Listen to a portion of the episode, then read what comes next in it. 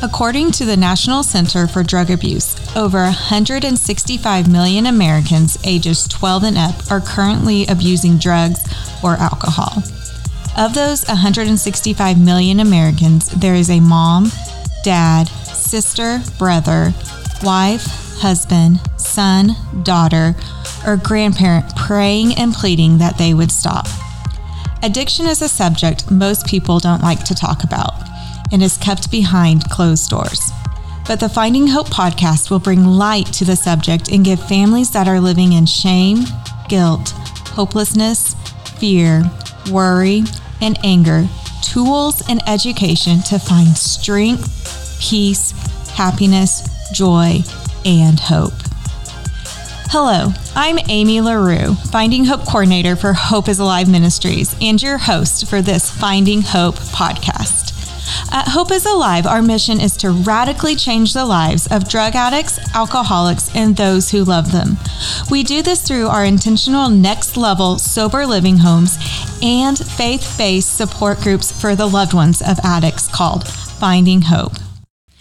Thank you for joining us today. On this episode, we will be digging deeper into the subject of enabling. We talked about it briefly on episode three, but today we will discuss what enabling is, why we enable, and how to stop enabling. But I first want to introduce my guest I have on this episode, Miss Karen Myers. Welcome, Karen. I first met Karen when my oldest child was a baby, and I dropped her off in the church nursery for the first time 14 years ago. Karen then got to rock and love on all three of my kids in the nursery. I didn't know her story, and she didn't know mine. But God knew at that time our paths would cross again when addiction found its way in both our lives. Welcome, Karen, and will you share a little bit about yourself? Thank you, Amy. Uh, it's a pleasure to be here. Um, I grew up in western Oklahoma and went to medical school at OU Medical School. And I did a residency in um, OBGYN in Tulsa and then uh, moved to Oklahoma City. Um, I practiced medicine primarily at uh, Mercy Hospital uh, for 30 years, and I retired in 2009. Uh, but I've been involved in the nursery at Quail Springs Baptist Church for about 25 years now, I guess. Very good. Um, and so, what initially brought you to Finding Hope? Well, uh, we have a son uh, who was an active alcoholism uh, for a number of years, and after uh, we became acquainted with Hope is Alive, uh, we began trying to figure out how we could help him, and uh, and shortly after that. Lance began the Finding Hope class, and that's where I met you, Amy. Um, Absolutely. Finding Hope. And I remember that first meeting too. You couldn't say a word.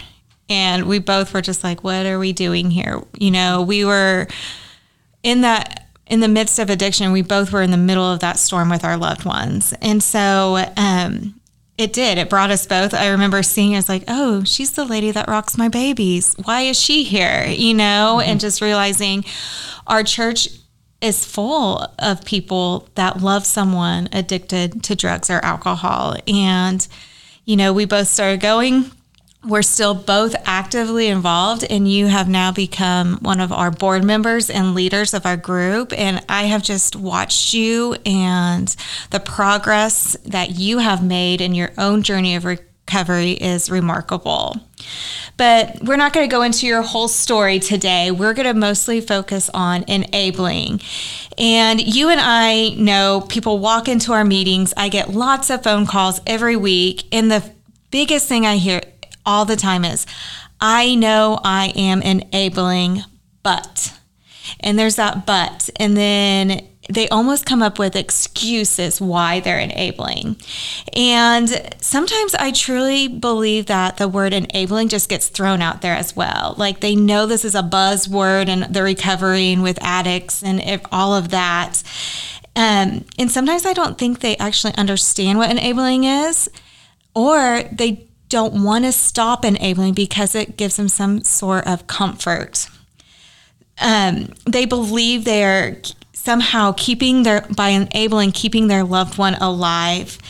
But you know i want people on here to know like we don't have that power. We do not have that power to keep our loved ones alive.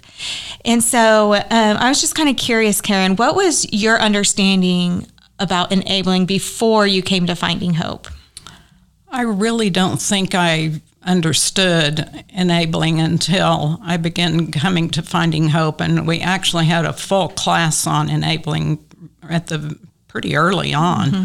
And that's when I began to understand what it was and what how what it meant and how it would affect our loved ones. Absolutely. And so I invited you here because I mean I hear enabling stories all the time, but your story on how you enabled your son is just so powerful. And I would love for you to share with the listeners today how you enabled your son. Okay, thank you.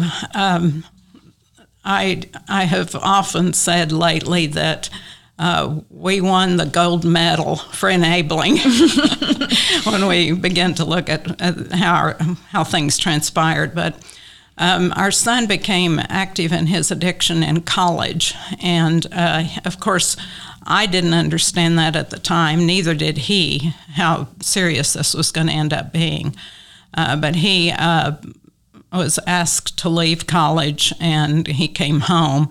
And uh, from that time on, he he would go to work, but I knew he was drinking with some friends on weekends sometimes, mm-hmm. and, and maybe it was more than that. But uh, at the time, he was living in our house. And um, then at some point, uh, we decided that he needed to get his own place. And so he did.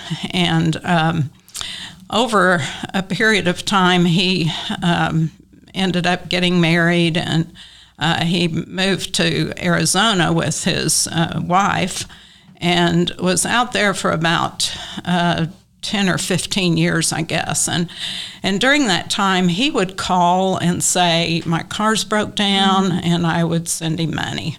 Or he'd call and say, uh, I had to go to the emergency room last night. Can you send me money for the bill? And um, since he was a long distance away, I really wasn't aware of how serious this had become.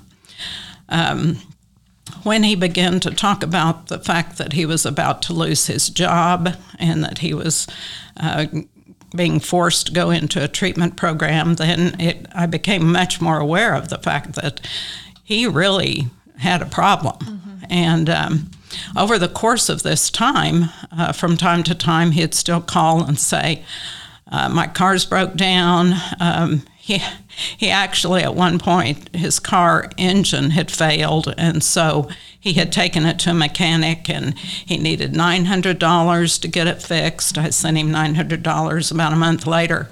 Uh, mom i need $1500 to get the car fixed. I said i just sent you $900 well yeah i was much more involved than what he thought and and of course, again, the, the distance just kept me from really checking and seeing exactly what was going on. Um, at, as time progressed, uh, he lost his job. Uh, he lost his house because he wasn't meeting his bills. And uh, a friend of his um, called me one night and said, I, I can't wake him up. Mm-hmm. And I said, Well, you, are going to have to call the hospital. I, I mean, I'm 1,500 miles away from you. I can't do anything about that. Uh, so he um, he was taken to the hospital. At that time, he he decided that um, he knew he had a problem and that he would he would make an effort to to try to do better. He did never promise to go into treatment or anything, but he was going to do better. Um, after he lost his house and he lost his job, and uh, of course, long before that, he had uh, his wife had left. Um, he decided that it was time to move back to Oklahoma City. Mm-hmm. Uh, well, uh, Jim and I were married by that time, and uh, we discussed how that was going to look for us, uh, for him to move back, knowing that he has this problem with alcohol. And right away, we decided we wouldn't let him move in with us. At, at, at this time, he's 35 years old. You know, Yeah. he's old enough to be out on his own, and take taking care of himself. So we told him that, and when he got to town, uh, his apartment wasn't ready, uh, so we paid for his extended um, stay place. So what I keep hearing, Karen, I'm going to stop you right there. Is I kept paying. I kept paying. I kept giving my hard-earned money that I want to use for retirement to be able to travel and be able to do all these things because you've worked hard. And but you keep giving, giving the money, giving the money. Why did you keep giving the money? Well, I think I felt like if I helped him get his car fixed, or I helped him pay his rent, or I helped buy his groceries, that that would give him a leg up, so to speak, and maybe it would turn his life around. I kept thinking that I was helping all, Okay. all during that time. Um, the the worst part, which is uh, when my husband tells us, it's it's funny, but but it is, is such a powerful enabling situation. We after he got here, he had several different jobs, and he uh, he first of all had a, a job with Aflac, and um, so he said that um, he'd like for us to meet his supervisor and. Lo and behold, they were going to sell us insurance. Is really what this was all about. Absolutely. Well, we just thought, well, okay, we can we can buy a policy. And as it turns out, um, I bought a cancer policy, and my husband bought an accident pol- policy. He was still traveling for his job, so we thought that might be a, a good one for him. But the cancer policy paid off for us, so God kind of took care of that for us. Yeah. Um, but he lost that job right away. And his next job was a roofing job. Uh, he wasn't doing the roofing, but he was selling the roofs. And we felt like uh, we probably needed a roof. The guy crawls up on top of the roof and says, Oh, yeah, you need a roof. Well, of course, part of it was paid for by insurance, but not all of it. So we paid for a roof. And he had a, a really good bonus from that because he sold it to us. And then the last one, which is really funny, um, he started working for a window company, Renewal by Andersen. and um, lo and behold, he came to, to us one night and uh, gave us a sales presentation. And it was right toward the end of the month. Well, if he got this sale, it would just push him up over this great commission, and, and it would just be great for him. So we needed windows. There was no doubt about that, but but they weren't leaking or anything. so anyway, we bought new windows for our house. Um, and just within a probably a month, he had lost that job, and he mm. was making such good money. But those are all the ways that we just continue to enable. Wow. And I like, you know, you and I can sit here and laugh about it, but some of our listeners are probably like, I'm there too. I'm right there right now. And, you know, in the midst of it, I know you weren't laughing. And part of it is we can look back. We don't know what we don't know. And that's where you were. You're like, I want to support my son. I don't want him on the streets. I don't, I want to make sure he's taken care of. And so I love what you said helping. And we talked about this briefly on another episode the difference between enabling and helping. And I'm just going to read this definition to everybody one more time because I think it is so powerful. It says, Remember that enabling is hindering a growth in a person when we do not allow them to take responsibility for their own behaviors and consequences. But helping is doing for others what they truly, truly, truly, truly cannot do for themselves. I think sometimes people are like, well, they can't do that. Well, they can't do it because they're in their addiction. But if they weren't in their addiction, they can do it. And so that's where we have to remember the difference between enabling is hindering a growth in a person and not allowing them to take their own responsibility for their behaviors and consequences. And so, you know, where did your where did you shift from knowing that your helping wasn't helping, that it was actually enabling? Well, it wasn't until we came to finding hope uh, that we began to understand that what we were doing wasn't helping the situation, it wasn't helping him get healthy again. And so I think that's where we finally realized that we we weren't helping, and as a matter of fact, we were enabling and furthering his addiction. Yeah, absolutely. And I like what you said furthering his addiction, enabling, we think we are helping them. And you said it like we're giving him a leg up, right? We're helping them. Maybe if we do this, they'll stop. But actually, you said it perfect just now, Karen. We're hindering it. And I love that. Um, one definition of enabling is doing for others what they can and need to do for themselves. But I like what you're saying hindering. We're hindering their growth. We're hindering all of that. We're not allowing them, in a sense, you know?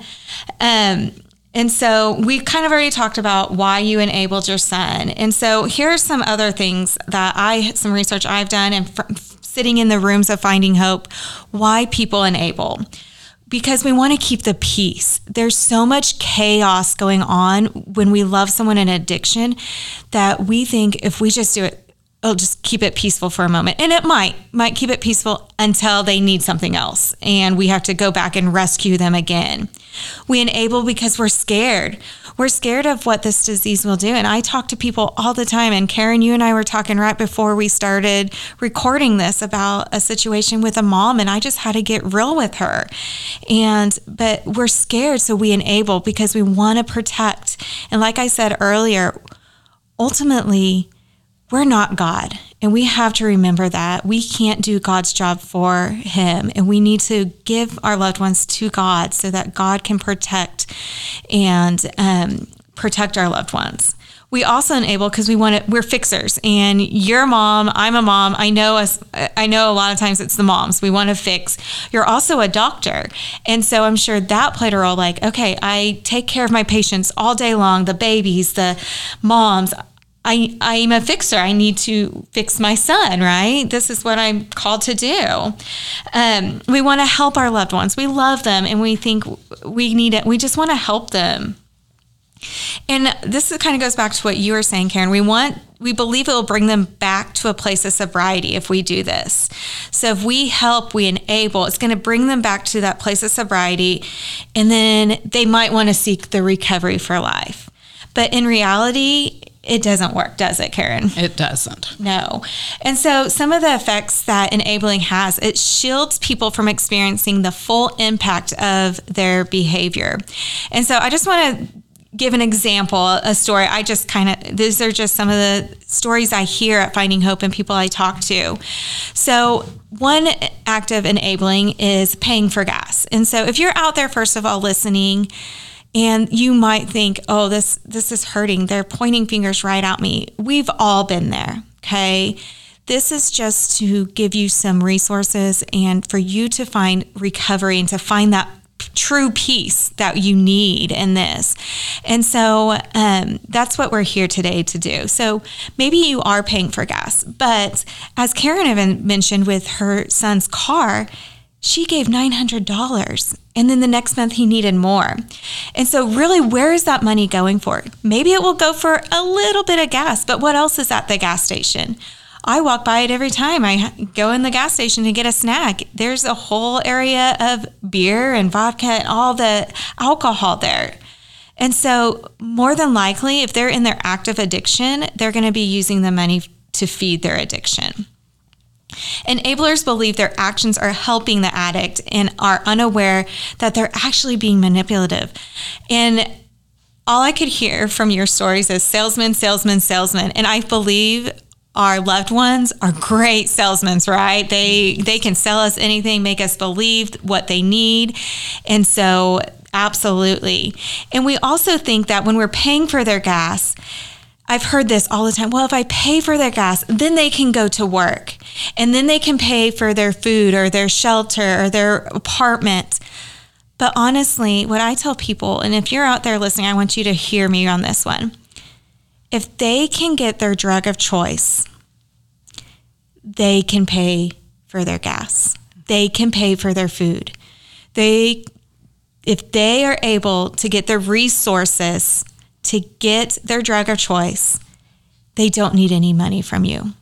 They they're just making that choice. Um, another way that enabling affects us is when we are manipulative, we start to cover up things and it can then become very dis- discouraging challenging us to even want to engage with them and want to be with them um, and we just get more resentful through that. And that's what i said you know we become resentful. Okay we're going to pay for their gas. Oh but then they ask us five days later for more gas money. Well we become resentful and but we still just keep giving and giving and giving because we don't know how to stop it. Because honestly even though we become resentful we become comfortable in that. Does that make sense?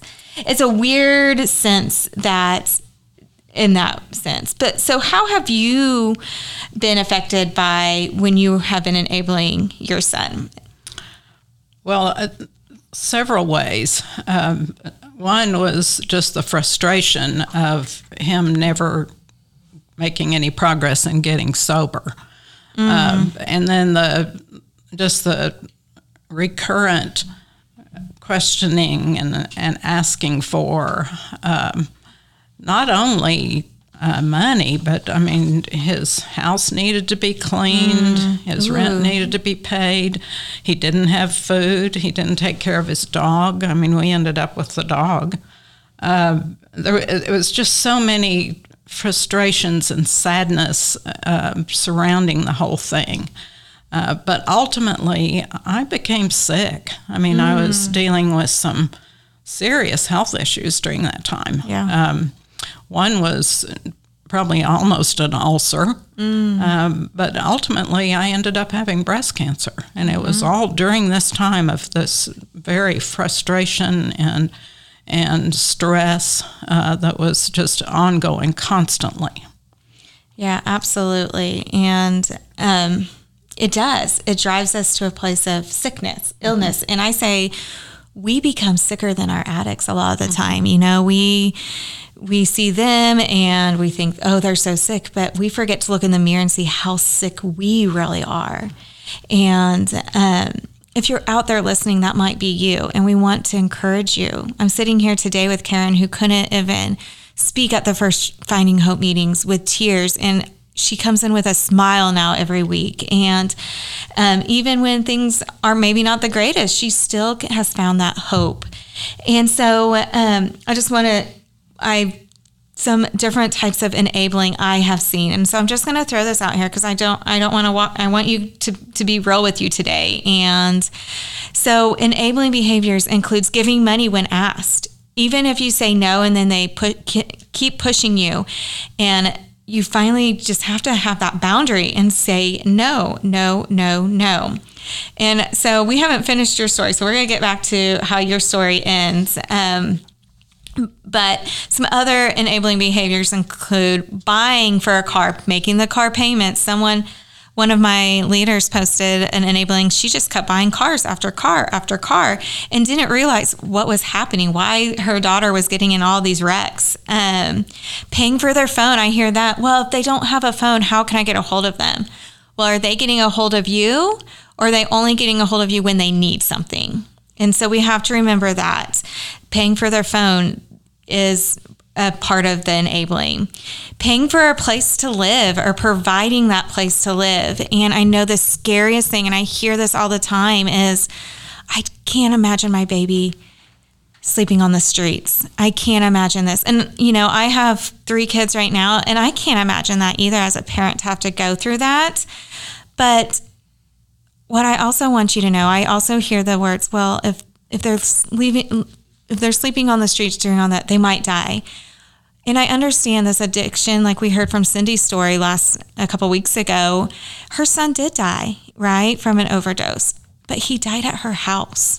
And but her other son is thriving because she stopped the enabling. She set those boundaries. And so we just have to remember we can't save them. And some other enabling behaviors I hear people talk about is bailing them out of jail. And time and time again, I get so, we are so proud of our members when they share for the first time, I didn't rescue them from jail. And sometimes that's the place where our loved ones find their rock bottom. I know Silver Hope is Alive staff members is that's where they found their rock bottom and realized they needed to surrender. There's one story of a he's on staff um he's a graduate of our program and he says he could feel his mother's prayers in the walls of his jail cell. He knew his mom wasn't giving up on him. She may have put some boundaries up, but she didn't stop praying, and he knew that. So, bailing them out of jail is um, enabling. Taking on their responsibilities as your own, feeling like you have to go do all this stuff as your own that you forget to take care of yourself. That's where we that sickness becomes ours when we forget about us and trying to fix and make sure everything's okay with them avoiding those tough conversations even can is definitely an enabling pretending like it's not even happening and ignoring it altogether you know that's that walking on eggshells part of it too. Like, oh, I, I don't want to say anything because I don't want to stir the pot or whatever, but that's enabling. Sometimes you have to have those tough conversations and put those boundaries in place. And so that's a sign of enabling. What are some other signs of enabling that you, you've mentioned quite a few that you have, but you've maybe heard um, at Finding Hope, and maybe even some success stories where you've heard stories of, I used to do this and now they're not doing that anymore? I think one thing that I hear over and over again is uh, a loved one who has uh, tripped up or um, gotten kicked out of a sober living place mm-hmm. or or something like that, mm-hmm. and then mom and dad say, "Well, come back home," and they haven't set a clear boundary yet on that. I think that's uh, one thing that we uh, we have to really be cautious about because it's easy when they've tripped up or, or had a bad experience to say, oh, well, just come back and I'll take care of you again. Well, we can't do that. Mm-hmm. And the, those boundaries have to remain very clear and very uh, consistent. Absolutely. So let's go back to your story a little bit, Karen. You talked about how you got some insurance, you got a new roof, you got a new some new windows, then you went to Finding Hope and you started learning that your helping wasn't helping, it was actually enabling. So you're learning all these new things at Finding Hope. I'm all about the application. So, how did you now apply what you were learning into real world life? Well, I, uh, after we uh, learned about enabling and learned about boundaries, uh, we set a clear boundary for our son mm-hmm. and uh, told him that we would no longer pay for anything mm. food, car, home, insurance, anything. How was that? Uh, that was very hard. And he was very mad and mm. angry. And um, it was really hard to do because it was hard to find him sober enough mm. to hear what we were going to say. Yeah. Um, but when we set that boundary, we told him we still loved him and we would still be praying for him. And that was pretty much it. I didn't hear from him for six months. And uh, say that again. So you set those boundaries, you said no, and you didn't hear from him for six months. How was that? That was scary because I, as as we decided to set the boundary, I had to face the fact that he might die. Mm-hmm. He might be out on the street with no place to live.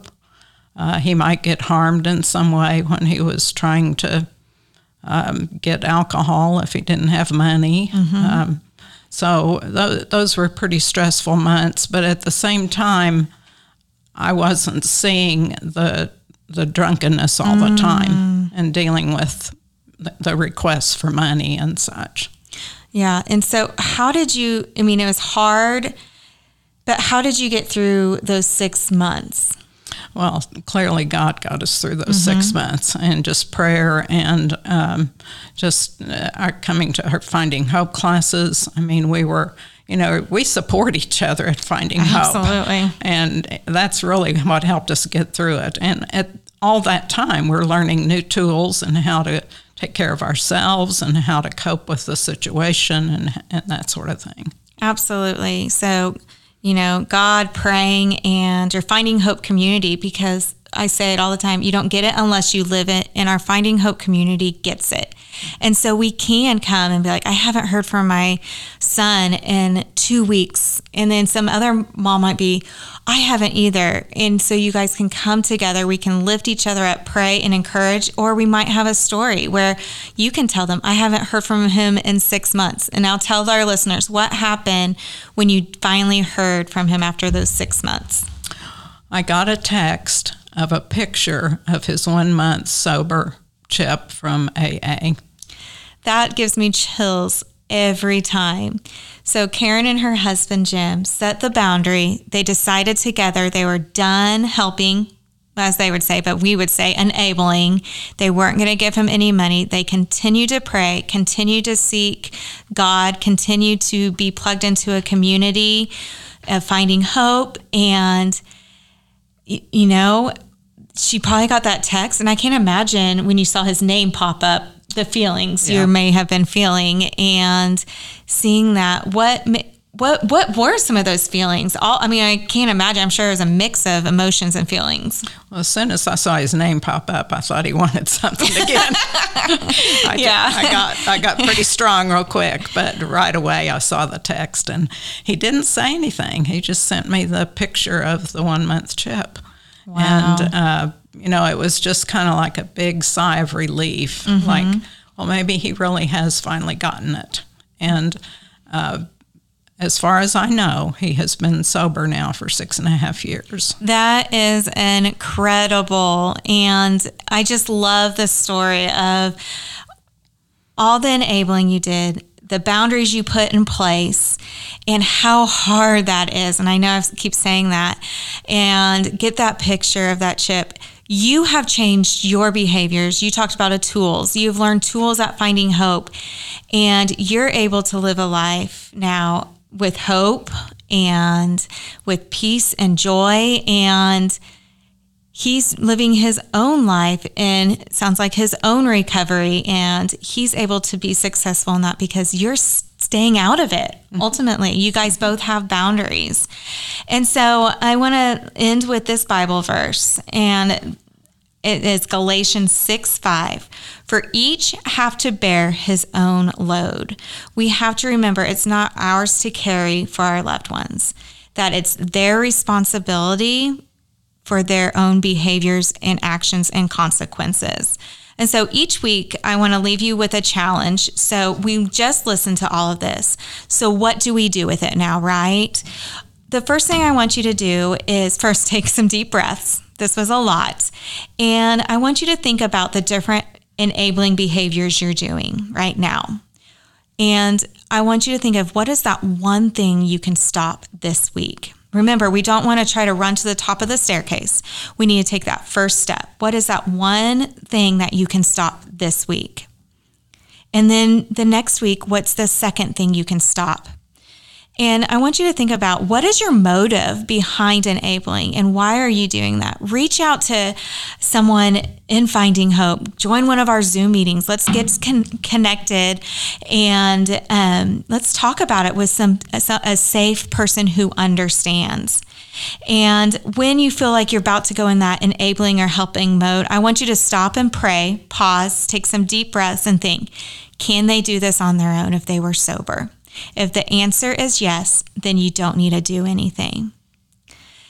And so I want to end now and say thank you so much for joining us this week. Thank you, Karen, for being a part of us. You can learn more about Finding Hope at findinghope.today. But before you go, I would love for you to give us a five star review, share this on social media, and subscribe to this podcast so you don't miss our next hope filled episode. Thanks again for joining me, Amy LaRue, and our special guest, Karen Myers, in this episode of Finding Hope. And remember, you are not alone. It's not your fault. There is hope.